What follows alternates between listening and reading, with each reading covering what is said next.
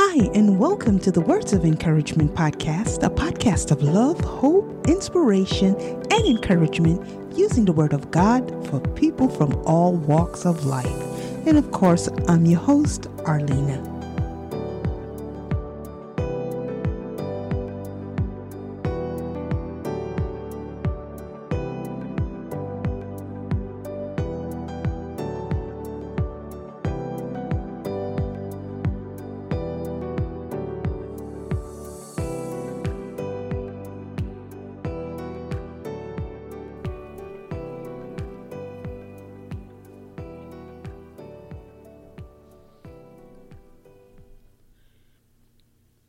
Welcome, everyone, and thank you once again for joining me on another episode of the Words of Encouragement podcast. I pray that each and every one of you are in the best of health, best of strength, and most importantly, in the best of spirits. And as always, before beginning, I'd like to start by giving all honor, all glory, and all praises to Father God Almighty, His Son Jesus Christ, our Lord and Savior and of course the Holy Spirit, because without them, I am nothing. But because of Christ Jesus and what he did at the cross, I can do all things through him who strengthens me, including this podcast, as well as this podcast episode, as well as this podcast series. I'd also like to take some time out real quickly to say thank you to each and every one of you for hitting play or hitting download. And I just want to get a give a quick shout out this week to Ghana. Ghana was my top country for downloads this week. Well, actually, it was the U.S. I do apologize. So shout out to the United States of America, because that's the first time. Followed closely by Ghana. And shout out also to India, the UK. I just want to say thank you. May the good Lord bless each and every one of you. So, yes. Okay. Oh boy. So yeah. Where I am at, the temperature is currently 60 uh, okay. It says 58 degrees, but I don't think that's correct. Cuz I just looked at my computer like about 5 minutes ago and it said 68. It's showing me 58. Can't be. Definitely don't feel like 58 inside of this apartment. And if it was 58, I would know. Trust me, I would know because these walls are thin. So I think there's a mistake there somewhere. Yeah, whatever. but anyway, yeah, it's between 58 to 60 degrees. They say 58. I say probably 60, 62. Who knows? Anyway, let's see. It is currently in the evening, of course, and the time is currently 11:51 p.m. and today is October 14th, Friday night. And yeah, so I am spending my Friday night recording this episode.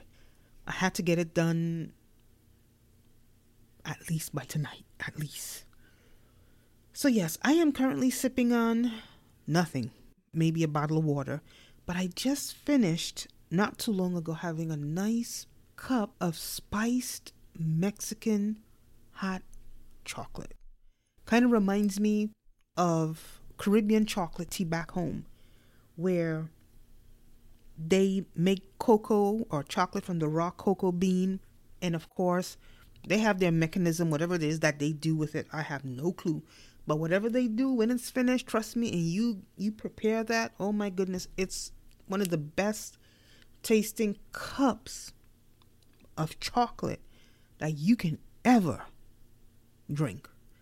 And trust me, once you get a taste of that, that store bought stuff won't work. But anyway, so yes, I had a cup of that that was nicely spiced, and I, you know, I spiced it up a little extra, of course, with some cinnamon stick, some allspice berries, little bit of vanilla, and man, it was it was just off the chain. So that's what I just finished drinking about maybe 10 15 minutes ago. So at this point, I really don't have anything in my cup. But anyway, so yes. So yeah. Ooh. Hmm. We have finally arrived by the grace of God and His Son Jesus Christ and the Holy Spirit. Boy, I sure needed them. We have finally arrived at the end of the Samson the Strong Man series. Oh my goodness. And not only have we arrived at the end of the Samson the Strong Man series, it is also the last series of season four. And let me tell you, this episode is going to be jam. Jam act. Uh, ooh, uh, a lot came out of it. A lot, a lot, a lot. And of course, today's episode is inspired by Judges chapter 16. The name and title of today's episode is Samson and Delilah. A story of betrayal and 1,000 pieces of silver. And this is part four, the final part of the Samson the Strong Man series. This is episode number 107. So sit back, relax, grab yourself your favorite hot or ice cold beverage and join me back here in a few. So, see you in a few.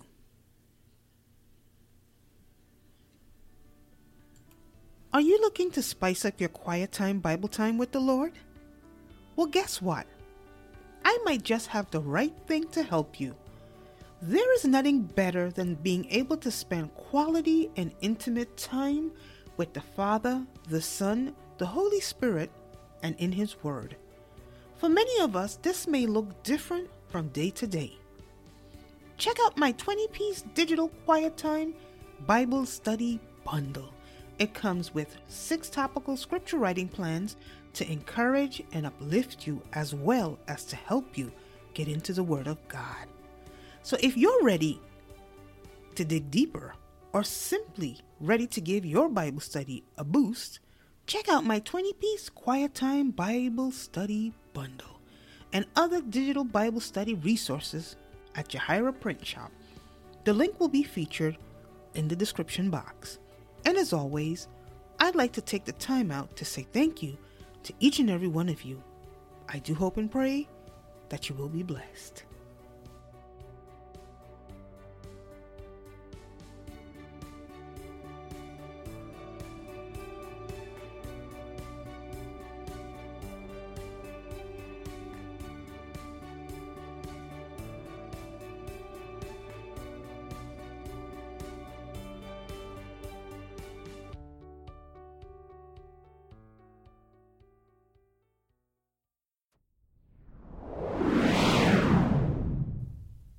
Are listening to the Words of Encouragement podcast with yours truly, Arlena.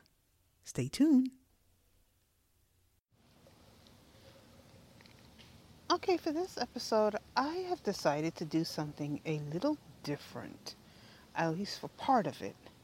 So, we have finally arrived to Samson the Strong Man series, part four.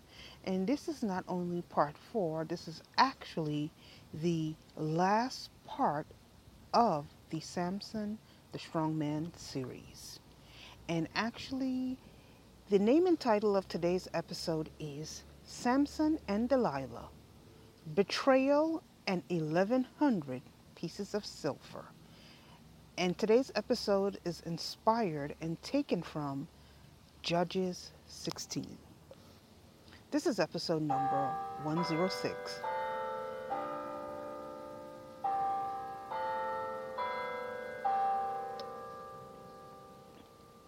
Hey, what better way? The time is currently 5:30 p.m. and today is October 13th. So yeah, so that was a nice bit of ambiance now, wouldn't you say?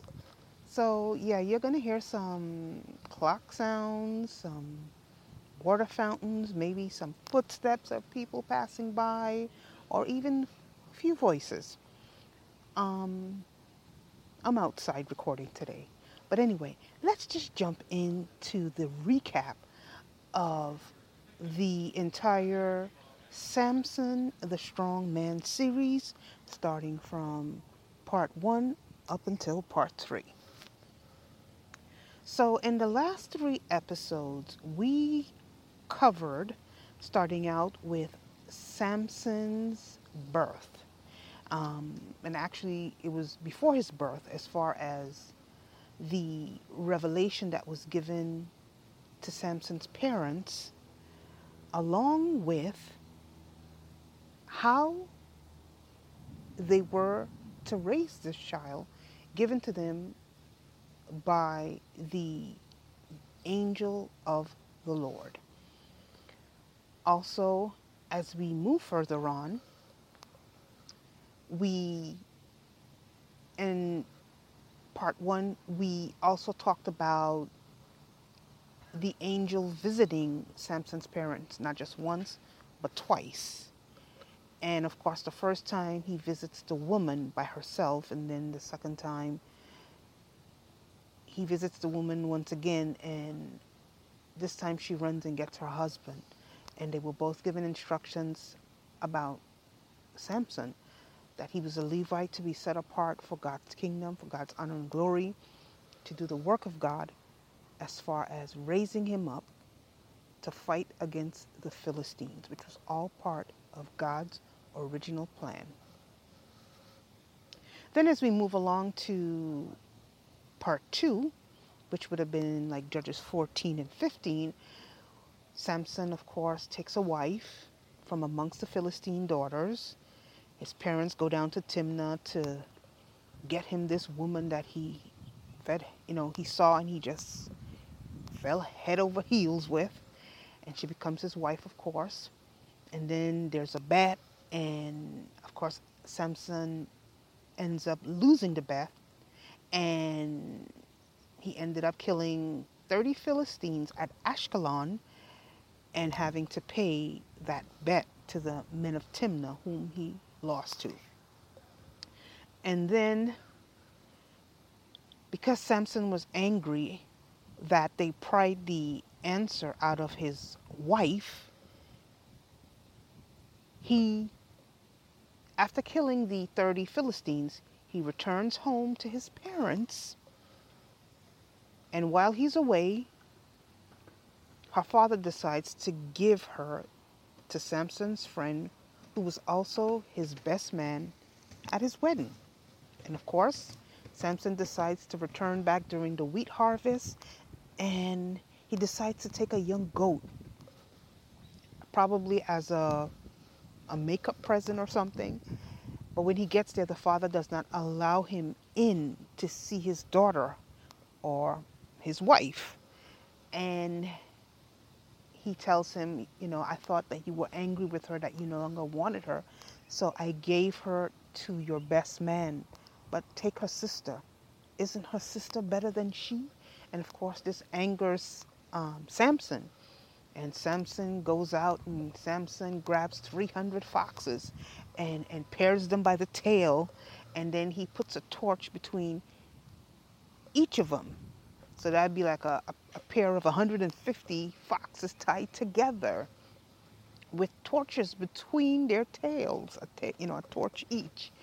And he lets them loose into the grain fields as well as the vineyards and the olive groves of the Philistines, burning it all down. He just burnt it on, he just burnt it down, okay? And of course, once the Philistines got word, they knew automatically it was Samson, and they automatically they figured, you know what, Samson must have done this because he's angry that his father-in-law gave his wife to another man. So, what did they do?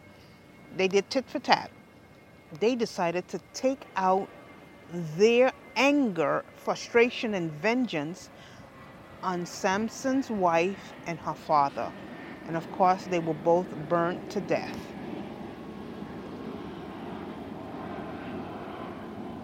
And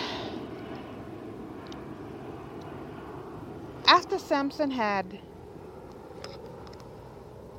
basically lit the grain fields afire, he went and he hid. And then, of course, the Philistines came up to Lehi and they encamped there against him. They were waiting to capture him. And of course, they were seen by the men of Judah and then asked them, what, what is it you have with us? And of course, they explained, and the men of Judah, 300 of them, they got together and they went and they grabbed, well, they got Samson and brought him up to hand him over to the Philistines as they were supposed to. But of course, that turned out a little differently. As Samson was being turned over to the Philistines, or was about to be turned over, once again God used him, and the Spirit of the Lord came upon him mightily and killed 1,000 Philistines. There goes a plane with the jawbone of a donkey. And then he later called that place Ramath Lehi, which means Jawbone Height or Jawbone Hill. And then after that, he nearly dies in Lehi from thirst after the battle. And he does something that he had probably never done before. He cried out to the living God. And of course, the Lord heard him when he called out to him. Because after all, Samson was doing God's work. And the Lord split an opening and created a spring to provide water for Samson. And then Samson goes on and he names that place En Hakkore, which means spring of the caller or spring of the crier, as a commemoration to what God did for him. So when we come back, we are going to jump right in to part four of the episode. So stay tuned.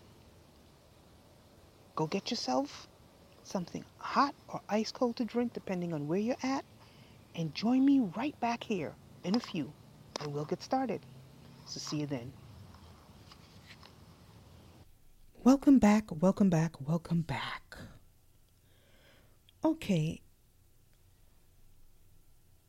and if I have not mentioned it before, um, this episode is going to be recorded a little different. It's kind of broken up in pieces. There's a part of the episode that was recorded yesterday. Um, as I got off work, I kind of just recorded it in the raw via my phone. So, on that particular part, which is the recap from episode 1, 2, and 3, the audio might sound a little different it's because basically it was recorded on my phone and it was right after I got off work. So you will hear some background ambiance, but I hope you do enjoy it. It's it'll be something a little different. So without further ado, let's just get into it because there is a whole lot to cover. And boy, Lord have mercy. I'm just praying that everything goes well because it's a lot. And which means it's going to be a lot of editing. So a lot of got that means I have to go through a lot. But anyway, so let's get started. Yes. So part 4. Now, after the incident at En Hakkore, where he cried out to the Lord, Samson went on to Gaza, where he saw a prostitute. And of course, he went ahead and he slept with her. Samson had a track record with ladies. For whatever reason, Samson seemed to like or to just want the daughters of Satan. He it, it was like he was not attracted to good women, much less godly women. And there are many men out there like that today that have this same sentiment. Because if Samson really wanted a good woman or a godly woman, I mean, all he had to do was just look for one out of the 12 tribes of Israel. Kind of reminds me of, you know, something that I heard about the late Sam Cooke. And it's actually public knowledge. And just in case you weren't born during that era or if you were under a rock, Sam Cooke was the, or he's known as, or was known as, the founding father of soul music. And he grew up in the church, but I'm not sure how close he was to the Lord. And if he did, he obviously lost his way and we just pray that he didn't lose his soul. But it was said that he would pass a good girl just to get to a harlot. And that's putting it nicely. And of course, he died tragically at the height of his career, at the tender age of 33 years old. Imagine Christ died at 33, but he died at 33 for our sins. Now, Samson loved strange, or depending on what Bible translation you may have, at times it may say foreign women. Either way, they were not part of the daughters of Israel.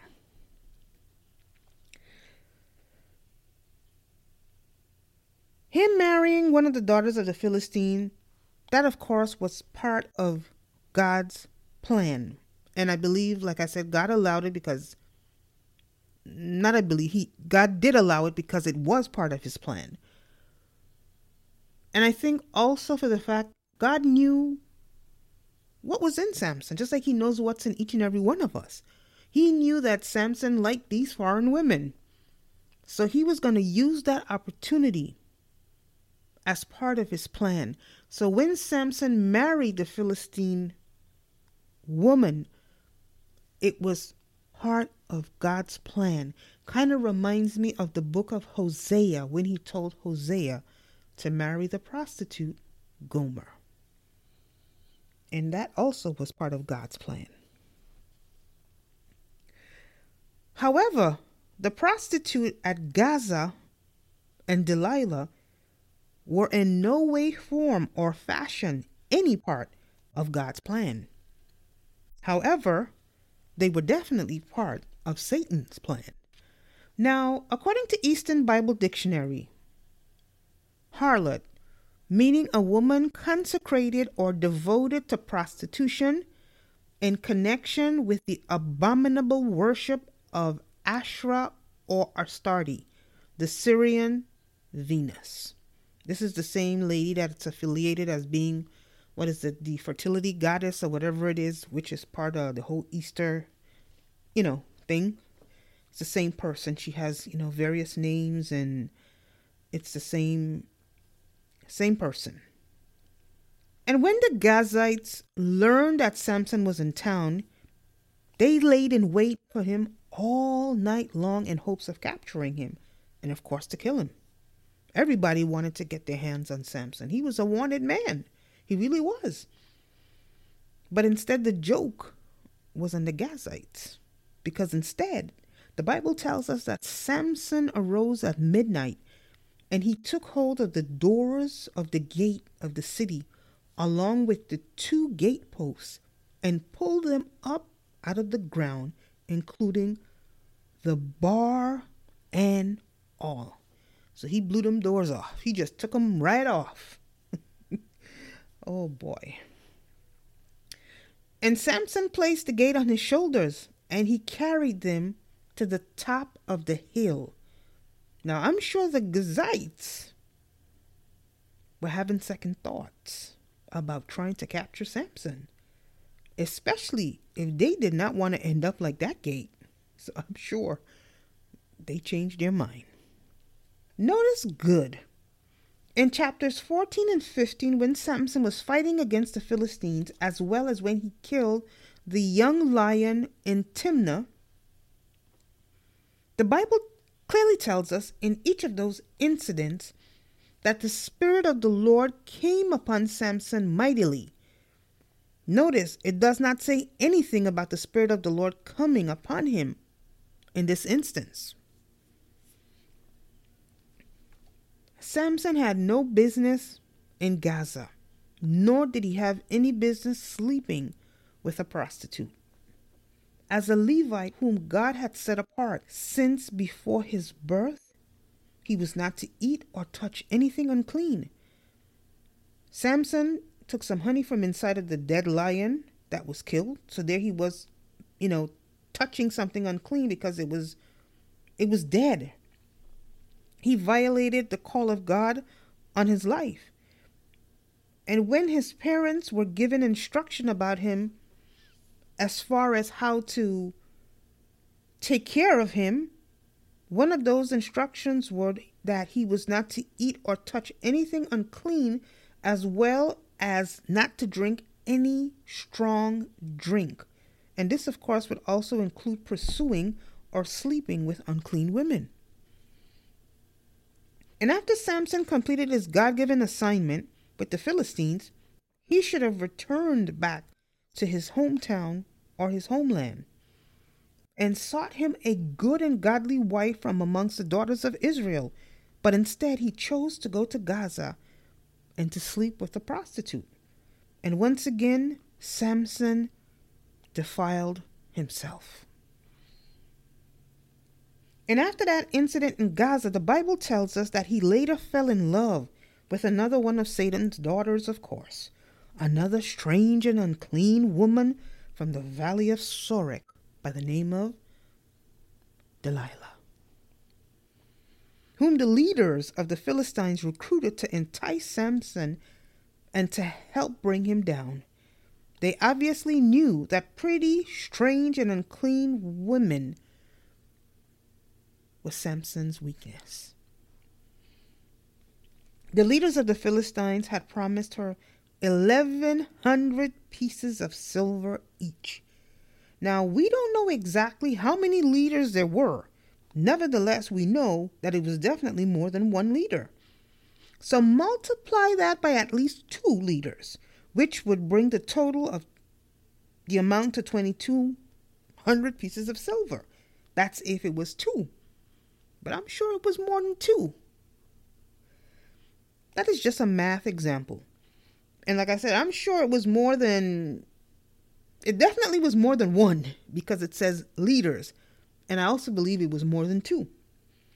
Because the Bible also tells us that they each promised her 1,100 pieces of silver.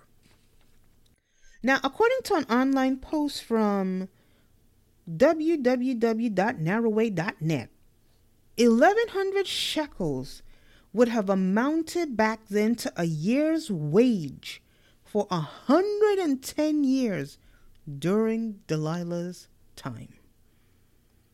Talk about lifetime financial security. This woman was no fool, and neither was she an amateur. She was about to make a killing, like they say, by getting Samson to tell her the God given source of his strength. And one thing with the enemy and his children, they are always lying in wait to either kill, steal, or destroy you. Imagine all Delilah had to do was just get Samson to reveal the source of his strength for 1,100 pieces of silver a piece. Now, God knows exactly how many leaders were there. If one payment of 1,100 pieces of silver during her time was a year's wages for 110 years, just imagine the total amount she must have gotten from the total amount of the leaders, which the Bible does not give us the number of how many leaders were present or exactly how much money total that she received. Now, Judas betrayed Jesus, the Messiah, for a mere 30 pieces of silver. So actually, Samson went for a higher price financially than Jesus. However, Jesus would pay the ultimate price that neither all the money in the world, including the money that Delilah received, or that 30 pieces of silver that Judas received, or any amount of money for that matter, could ever make up for what he did on the cross at Calvary. It seems like Delilah was more skilled than greedy and thieving Judas. When it came to betrayal, the girl was skilled. So, like we say back home, both Samson and Delilah got in. In other words, they got together. And she sought out to get the answer of his strength, like where he got his strength from. And she was about to to receive the paycheck of a lifetime. And she would never have to work again. And she was determined to complete her assignment. Her whole future was riding on it. And she was not about to fail. Would you, if it was you? And each time she would question him, and he gave her an answer, but it was never the correct answer. The thing that really got me was each time he gave her an answer, she would cry out while he slept on her lap Samson, the Philistines are upon you. And they would actually be in the room lying in wait to overtake him. Satan's men were crouching at his door. Or better yet, they were already in the door. And I can understand, you know, the first time when she did it. But by the second or third time, I mean, he should have really figured that out. I mean, really, he should have realized that this woman was obviously up to no good. But like we say back home in the Caribbean, his goose was cooked, or she had him fixed, or like we like to say, she got him tied. She had him tied, so he couldn't, you know, or Basili, so he couldn't get, you know, he couldn't get his proper senses because I mean she did it like three or four times before she actually got the answer out of him. Like, how much more did she needed to do? And he still kept this woman. So either he had no common sense or he was tired. Okay, like we say back home, she fixed him. And Delilah nagged him day in and day out, night and day. And three times she asked him the source of his strength, and each time he did not give her the correct answer. Now, Samson was a man of great strength, but obviously he didn't have much brains and understanding, especially when it came to women and the things of God. Now, throughout his life, he made a ton of crazy and rash decisions.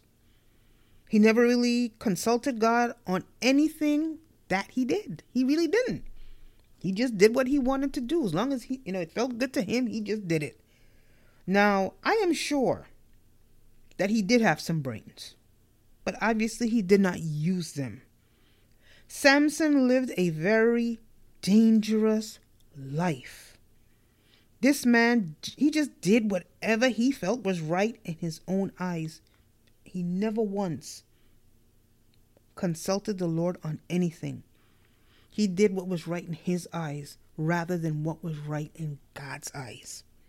And today we have people that are professing to be believers who are living life without consulting the living God or his son Jesus Christ for his will for their lives. And there was a time I too was guilty of that because I didn't know until I was taught. So now, yeah, I don't make no decision unless I consult the Lord. Well, if I hear wrong, well, that's on me. But I know I'm going to consult him, that's for sure. I ain't making no move until I speak to him. When we do not consult the Lord and we make our own decisions, trust me, you are right for the picking by Satan and his demons. And that's exactly where Samson fell. He was right for the picking. And each time he gave Delilah the incorrect answer, he still kept her around.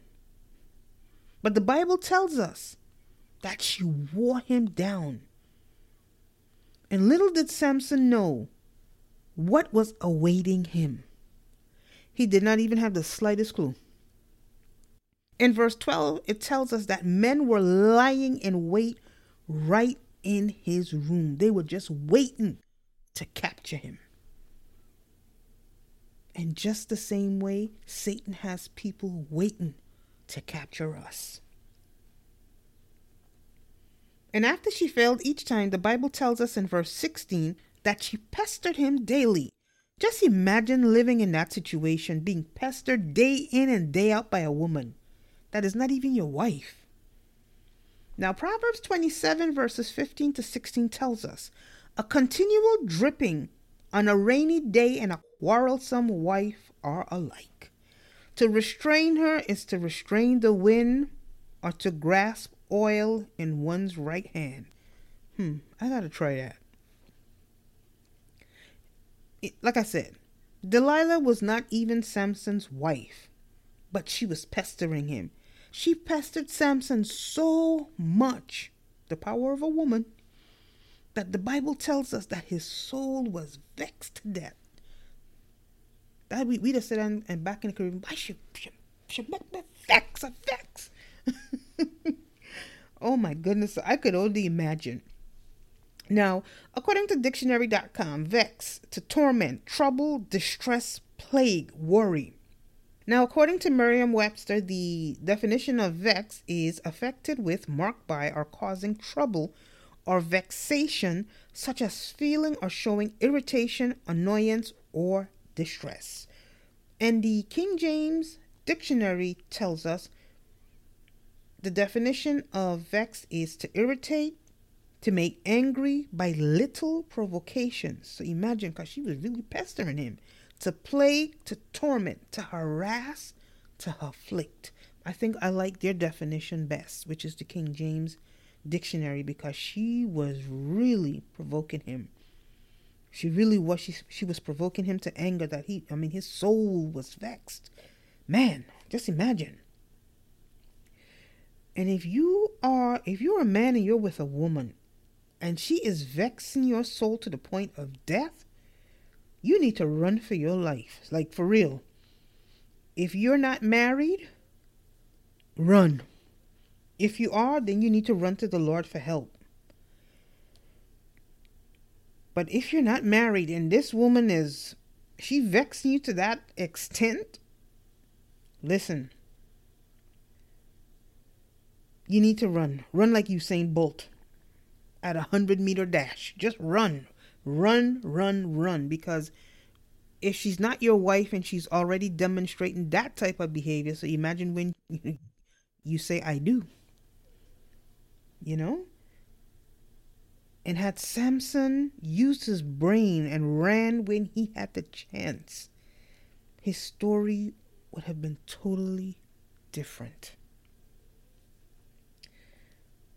He wasn't even married to her, but yet she wanted him to spill his guts, but she knew exactly why she wanted him to spill his guts. Not that she really cared about him, but she knew why exactly she wanted him to spill his guts because it was to her benefit, but to his detriment.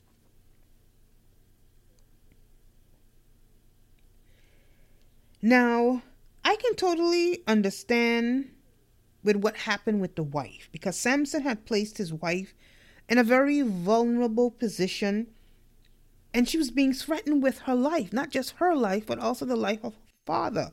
So that was different. That was completely different. But Delilah was no wife, and neither was she, her life in any danger. However, Samson's life was unbeknownst to him. Now, had Samson really used his brain, God would have really been able to use Samson in an even greater way than he was used, and his story would not have ended up the way it did so prematurely. Anyway, let's continue. Had Samson married one of the daughters of Israel, he could have chosen to divulge the secret to his strength if he wanted to. That was up to him. And if he chose to do so, his secret would have probably been safe with her. And then again, he probably would not have had to divulge it because there would be no reason for that question to come up because his life would not have been in danger. And as believers in the body of Christ, we must be extremely, extremely, extremely, extremely careful with who we are connecting ourselves to, be it in marriage, friendship, or business. Do not be unequally yoked. Marrying an Israelite woman, Samson would have known. Well, actually, had he married an Israelite woman, she would have known that her husband is the head. So she would not have been pestering his soul. In the relationship with Samson and Delilah, it looked like Delilah more wore the pants. Delilah was the head and Samson was the tail. Now, the wife is supposed to submit to the husband, not the other way around. And besides, she was not his wife either. Anything opposite to what God's word says about the role of husband and wife is considered witchcraft and completely out of alignment. And there can never be any peace unless things are properly aligned according to the word and the will of God.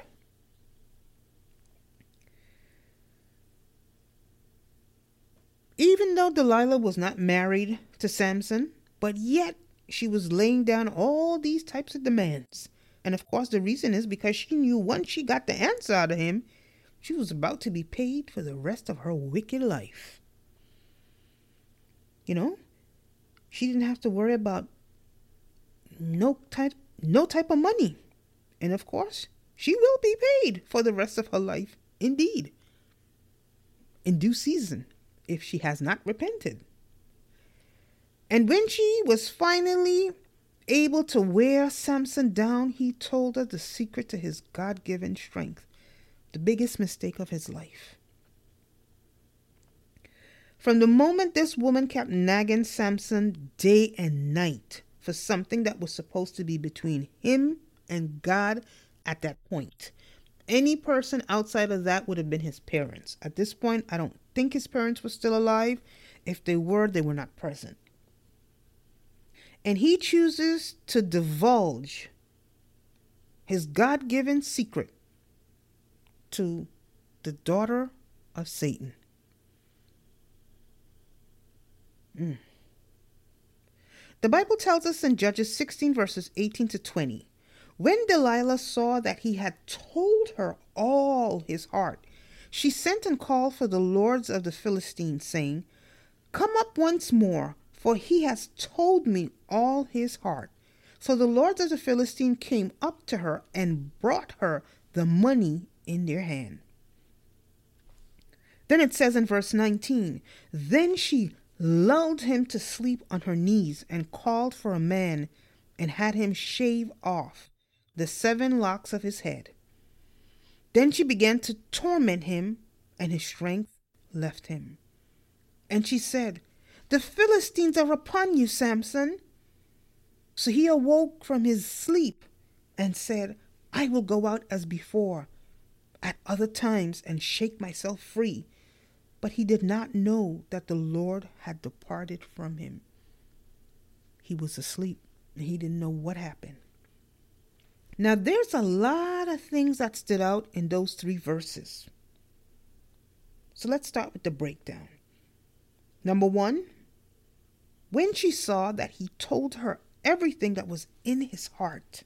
That's why it's important. Guard your heart carefully. The Bible tells us so. She called the Philistine leaders to come and get him. For he has told me all in his heart.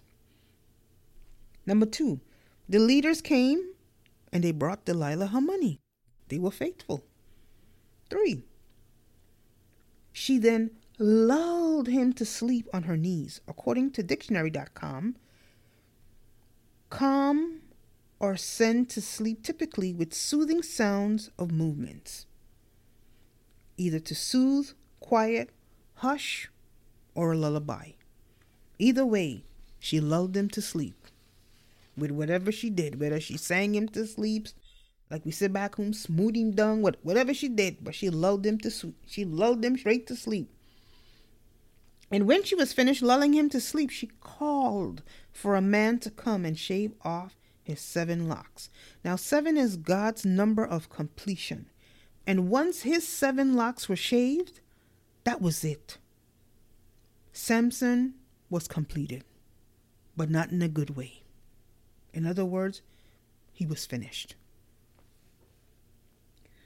When the man finished shaving his head, the Bible tells us that she began to torment him, to mock him.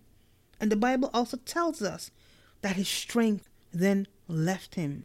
And not only did his strength leave him, but I think one of the saddest things of all times, God also left him. The Lord left him. And number six, when she was finished, she said, The Philistines are upon you, her famous line. And when Samson finally awoke from his sleep, or rather from his slumber, the Bible once again tells us that Samson said, I will go out as before at other times and shake myself free. Because he had escaped previously the last two or three t- occasions. So he figured he would do the same once again. The difference was the previous times he had not told her the secret to his strength. But this time he had. He had divulged the God given secret and source of his strength. And the Bible tells us once he did this, this was one of the saddest things that could have ever happened to him or to any one of us. Once we have tasted the Lord, it tells us in verse 20 that the Lord had departed from him, but he did not know. Before Samson even realized what was going on, his enemies, the Philistines, had taken hold of him and had put out his two eyes. The truth is, Samson's eyes had been put out a long time ago spiritually. If I had to pinpoint a time, I probably would say after he left En Hakkore and went down to Gaza and slept with the prostitute because at from that point on God was not involved in anything that he did. And when Samson called out to the Lord in En where the Lord provided water for him, that was his opportunity to start fresh and anew with the living God. But instead of taking heed and remembering on everything that God had done for him, how does Samson repay the Lord for saving his life? And at En Hakkore, he goes out to Gaza and sleeps with a prostitute. And then he picks up Miss Delilah, another one of Satan's daughters. Samson had been caught in the enemy's snare when he found himself, you know, always being attracted to these strange and foreign women and becoming entangled with the daughters of Satan. What was currently actually taking place was Samson's spiritual life coming into full play in the physical. He was being turned over by his to his enemies because of his carelessness, his selfishness, and his stupidity. And he refused to learn from his mistakes as as believers, we cannot expect to live outside of God's will and plan for our lives and think that we are going to succeed. Things might look nice and good on the outside for a while, but that curse is always going to be there hanging over your head, just waiting for you, just like the Philistines were waiting for the right moment to capture Samson. In the same way, the enemy is always laying in wait trying to capture us, be it spiritually or physically. And of course, Samson was captured and he was taken to Gaza, where he was bound with fetters. Now, according to, I believe, I can't remember which dictionary I got this from, um, but I believe it's the Bible dictionary. Their definition of fetters, because I had to look up what fetters was, because I didn't know. I'll be honest, I did not. They are actually a chain or manacle used to restrain a prisoner, typically placed around the ankles, kind of like shackles, handcuffs, leg irons, chains, restraints, cuffs, or bra- bracelets. Excuse me. And Samson went from being a Levite who had been chosen and set apart by God, and also as a judge of Israel, to being a prisoner of the Philistines, grinding away at the mill. We have a saying back home in the Caribbean for men who are captured like Samson via witchcraft, voodoo, or obeah. And they're all different, but same master. We have a saying, we well, we got a couple of sayings, and we say, when she finish with him, he won't be no use to himself. And that's exactly what could have been said. Well, actually, that's exactly what could be said of Samson. He was no longer any use to himself anymore. And Proverbs 6, verses 26, it tells us For by means of a harlot, a man is reduced to a crust of bread, and an adulteress will prey upon his precious life. Now, Delilah could be seen as a a harlot. She was a high paid harlot because yeah, she she was bought at a price, a high price. Now, technically speaking, Samson had been reduced to a crust of bread, or like we would say back home, he goose or his puppy was cook, or we would say he liked steamed puppy and white rice. To see Samson go from a promised child who had been set apart for God's kingdom, for God's honor, and for his glory, to the strongest man on earth and one of Israel's judges to a blind and chained prisoner forced to grind grain. And this is exactly what can happen to each and every one of us if we are not careful with our walk. We can end up not just becoming spiritually enslaved like Samson, but also being reduced to a crust of bread that is, if we're lucky. In verse 22, it tells us, But before long his hair began to grow back. The Philistines never really thought about that. That hair was made to grow back. But either way, they didn't care. For all they cared, they had already captured and enslaved their enemy Samson. Now the time came, the Bible tells us that the time came when the Philistine rulers held a great festival.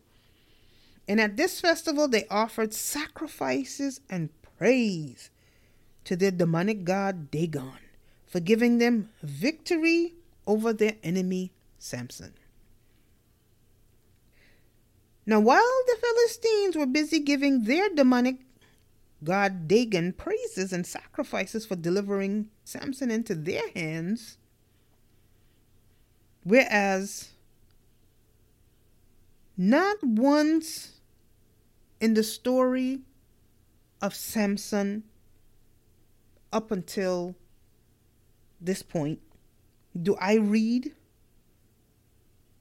that Samson gave God thanks or praise for anything, especially after everything that God had done for him. Now, he did name the location where he slayed the 1,000 Philistines, Jawbone Height, which is um, Lehi Ramat, or was it Ramat Lehi? Ramat Lehi, which is known as Jawbone Height or Jawbone Hill. And the location where God gave him water, he also named that En Hakkore, which of course means the spring of the caller or spring of the crier and he did he did name that those two places as a commemoration of what God did. But where exactly do we read or see Samson giving God thanks and praise for anything? And this is extremely dangerous. Apart from God and His Son Jesus Christ, along with the Holy Spirit and, of course, the Word of God, we are nothing. I am nothing. We cannot do anything. Neither can I. Now, when we refuse to acknowledge our God, our Lord and Savior, or give Him thanks and praise, guess what?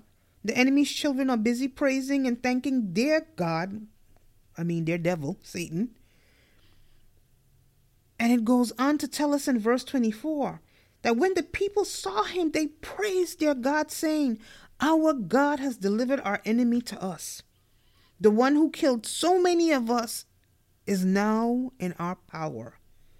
Up until this point, Samson had killed over 1,000 Philistines with the help of the living God, and not even one thanks or praise did he offer up to God Almighty.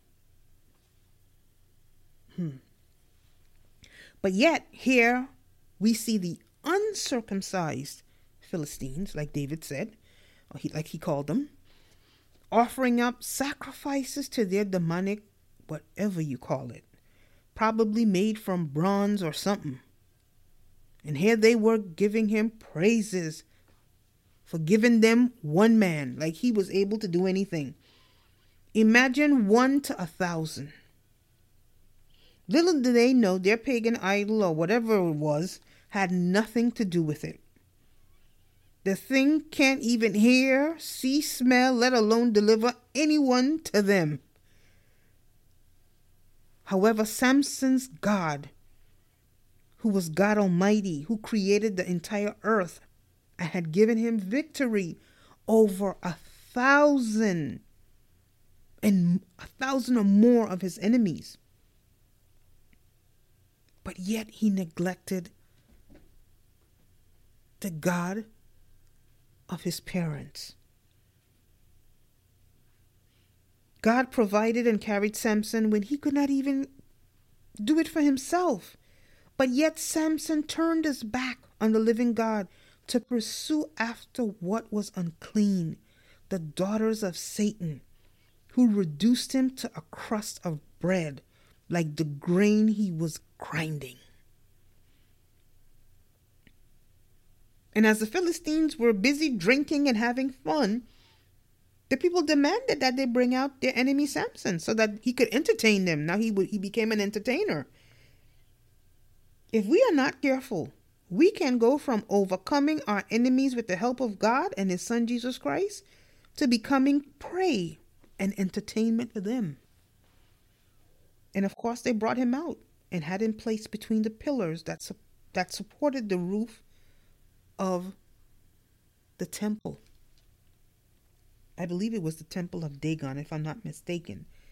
Not that it matters. But anyway, Samson said to the young lad who was sent to bring him out, he said, Place my hands against the pillars that hold up the temple. I want to rest against them. And it tells us in verse 27 that the temple was filled with people for this pagan fest. Now, all the Philistine rulers were there. These were probably the very same rulers who had paid good old Delilah to reveal the source of his strength to them after Samson had revealed it to her. There were also about 3,000 men and women, in addition to the Philistine rulers, also on the roof of the temple, as they watched Samson amuse them. They were getting kicks out of looking at Samson. Hopefully, Delilah was there too. But of course, it never tells us if she was there, and probably not because I believe it would have said so, because it clearly tells us that the Philistine rulers were there, but it makes no mention of her and she's never mentioned of again in the Bible. We know, we don't know what happened to her. Mm-hmm. And in verse 28, Samson does something that he really should have done throughout his walk and his appointment as judge of Israel. And now is when I began to see Samson the man that God really created him to be. And in verse 28, he begins to pray to the living and sovereign God. And this is what it says He says, Sovereign Lord, remember me again, O God. Please strengthen me just one more time. With one blow, let me pay back the Philistines for the loss of my two eyes. Now, this is the second time that we see Samson turn to the Lord. The first time was at En Hakkore when he cried out. And now Samson finally does what we have not really seen him done before. He prays to the Father.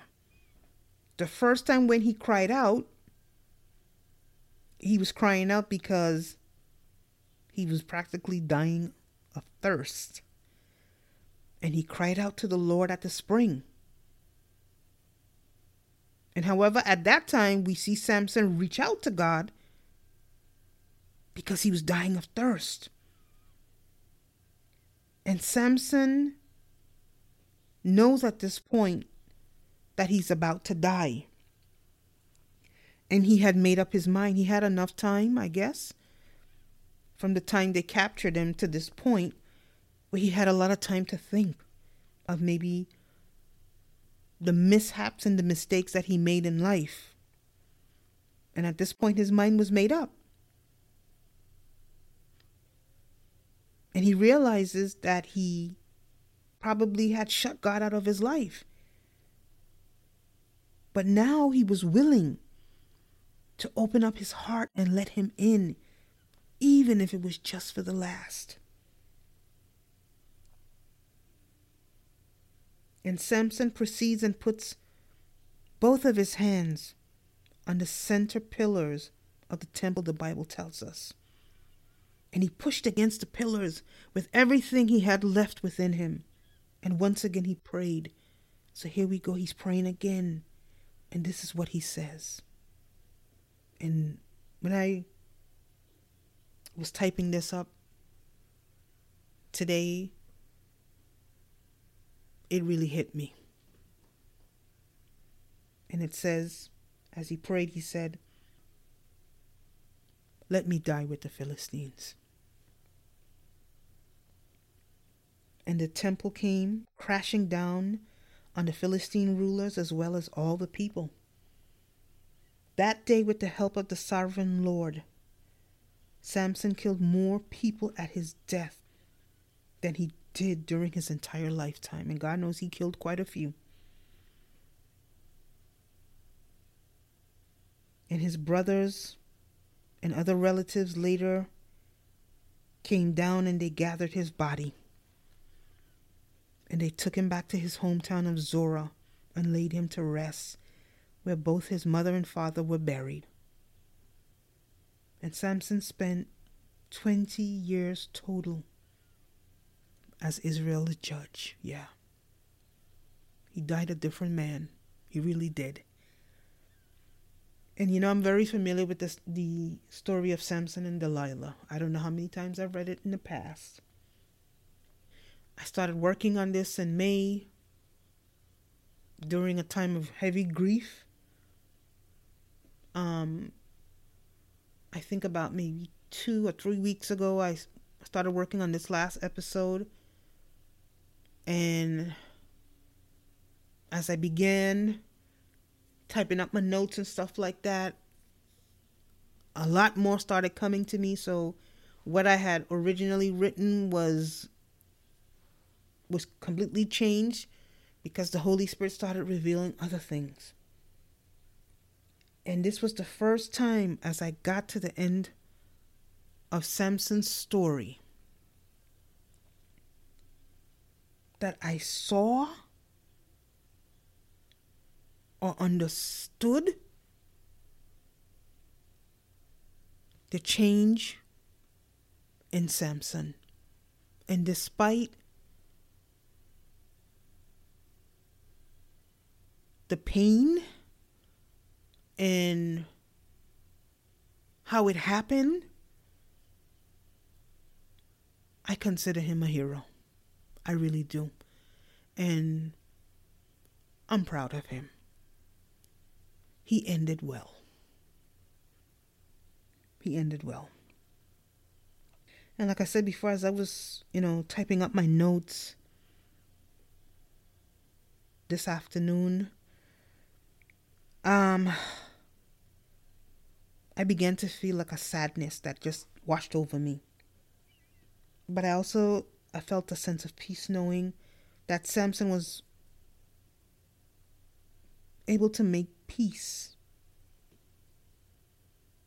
with God, that he was able to connect with the living God.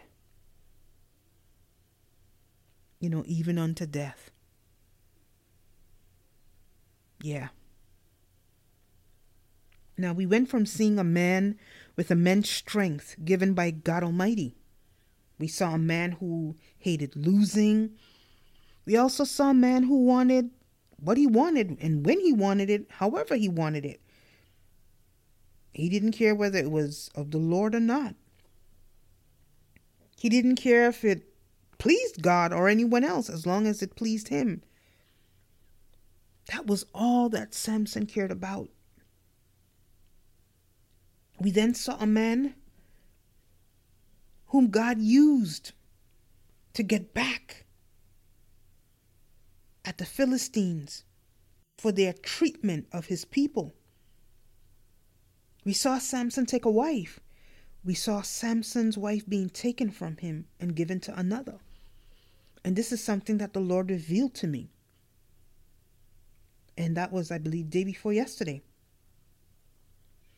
The Lord revealed to me through the Holy Spirit that the reason she was taken from him and given to another, because in reality, she was never really his to begin with. It was solely for the purpose of God's plan of getting back at the Philistines. So basically, when something ain't for you, it's not going to work, no matter how hard you may try. And we see Samson burn down the grain fields, the olive groves, and the vineyards of the Philistines. We see him run and hide in the rock, and him being taken by the 300 men of Judah to be handed over to the Philistines. And then, of course, we see him where he grabs the jawbone of a donkey, killing 1,000 men with that jawbone. And we also go on to see him crying out to the living God what would be today called the spring of the crier. Then he went to Gaza with the prostitute. And of course, then he followed up by Delilah, the woman who would help to put the nail in his destiny, his calling, as well as his coffin. And once Samson was captured, there was no going back. At least not physically. There was no let's do it over. It was finished.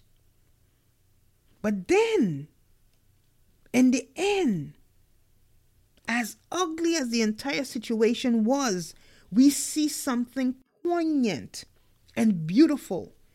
We see that selfish self absorbed man who was broken physically also become broken spiritually.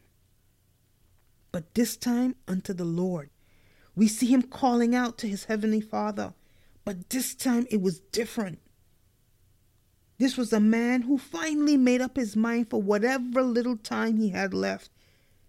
It was going to be for the Lord and he was going to meet his end and finish his race on earth. And he meant it was going to be finished doing what God had originally called him to do. Slaughtering over 3,000 Philistines, including the rulers. So we add those three plus to the 1,000 plus the 30 at Ashkelon, almost 5,000 Philistines. God used him. Now, Samson's adult years might have been filled with turbulence, mistakes, wrong decisions, wrong turns. But as he was nearing the end of his life, although he was physically blind, imprisoned, and in chains, it was there that he truly came to realize and know his God. Unfortunately, and this is something that the Holy Spirit revealed to me this afternoon, you know, unfortunately, Samson had to be physically blinded in order for him to to see the true spiritual light. He also had to be lulled to sleep in order to be truly awakened to God's saving grace.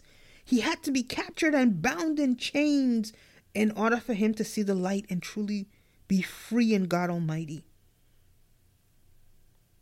Just like whenever I read the story of Joseph, David, and Christ at that cross, I never ever walk away the same, even though it might end with me being in tears. However, knowing the story truly never ends there. May Joseph, David, and Samson, and every believer, when that time comes, here. Well done, my good and faithful servant.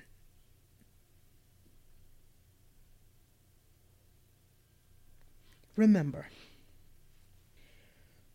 it's not really how we start that truly matters, it's how we end. Let us all focus on God the Father, our Lord and Savior Jesus Christ, the Holy Spirit, and the Word of God that He has given us to live by and to stand upon. Let us guard our hearts, our minds, our bodies and our souls because the enemy, he's out there busy. He's out there busy seeking, you know, who he can kill, steal, and destroy. And let us not wait until the end to recognize or to acknowledge who God is or who his son Jesus Christ is. And like Solomon tells us, let us remember him while we are still young and, of course, vibrant and in our right frame of minds.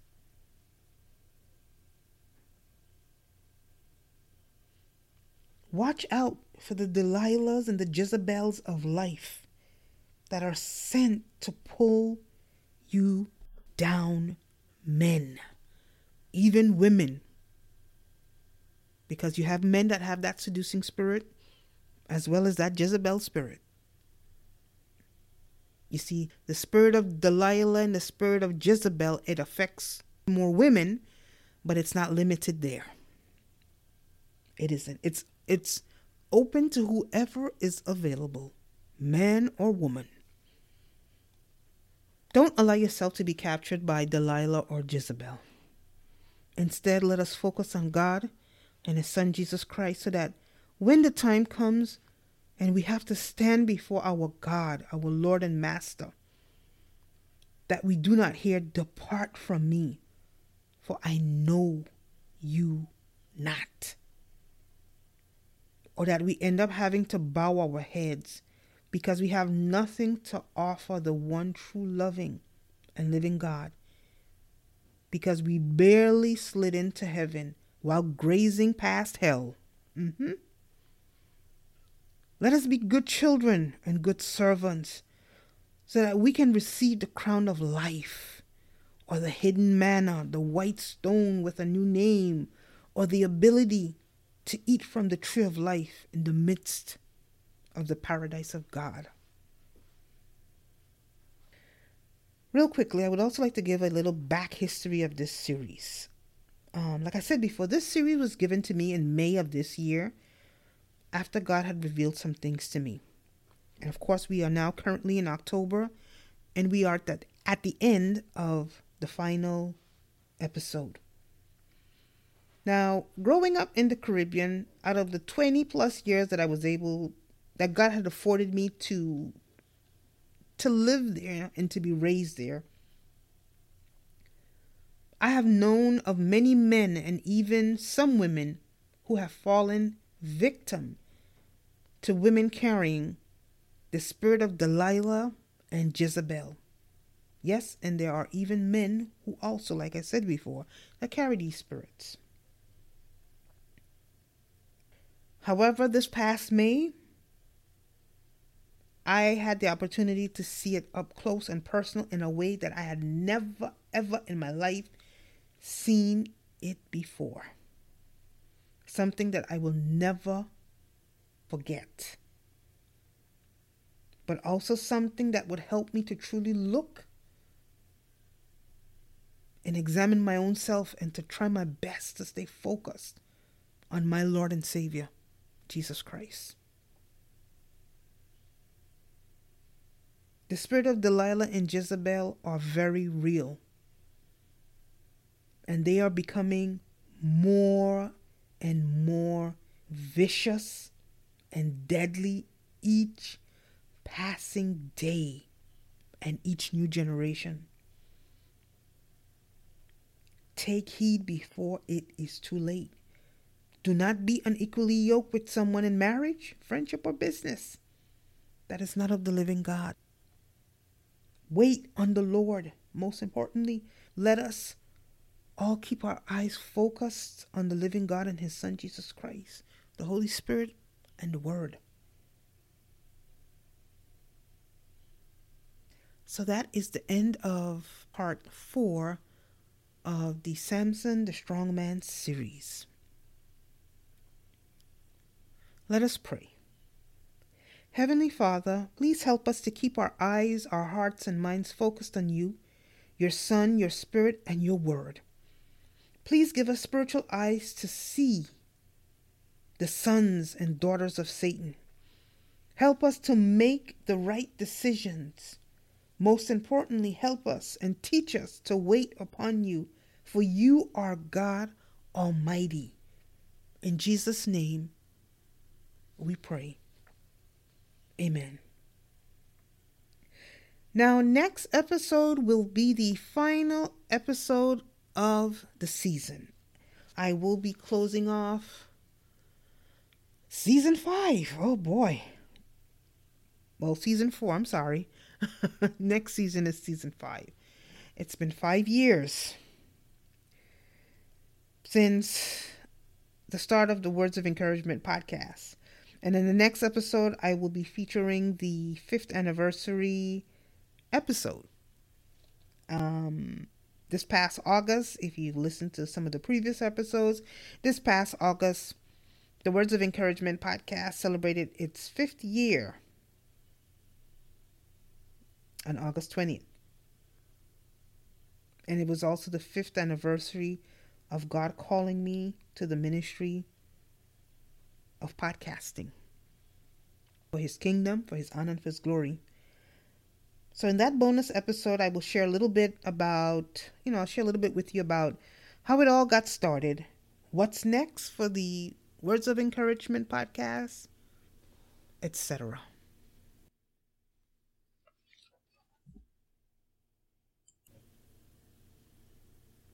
So, up next is the quote of the episode. And this episode quote is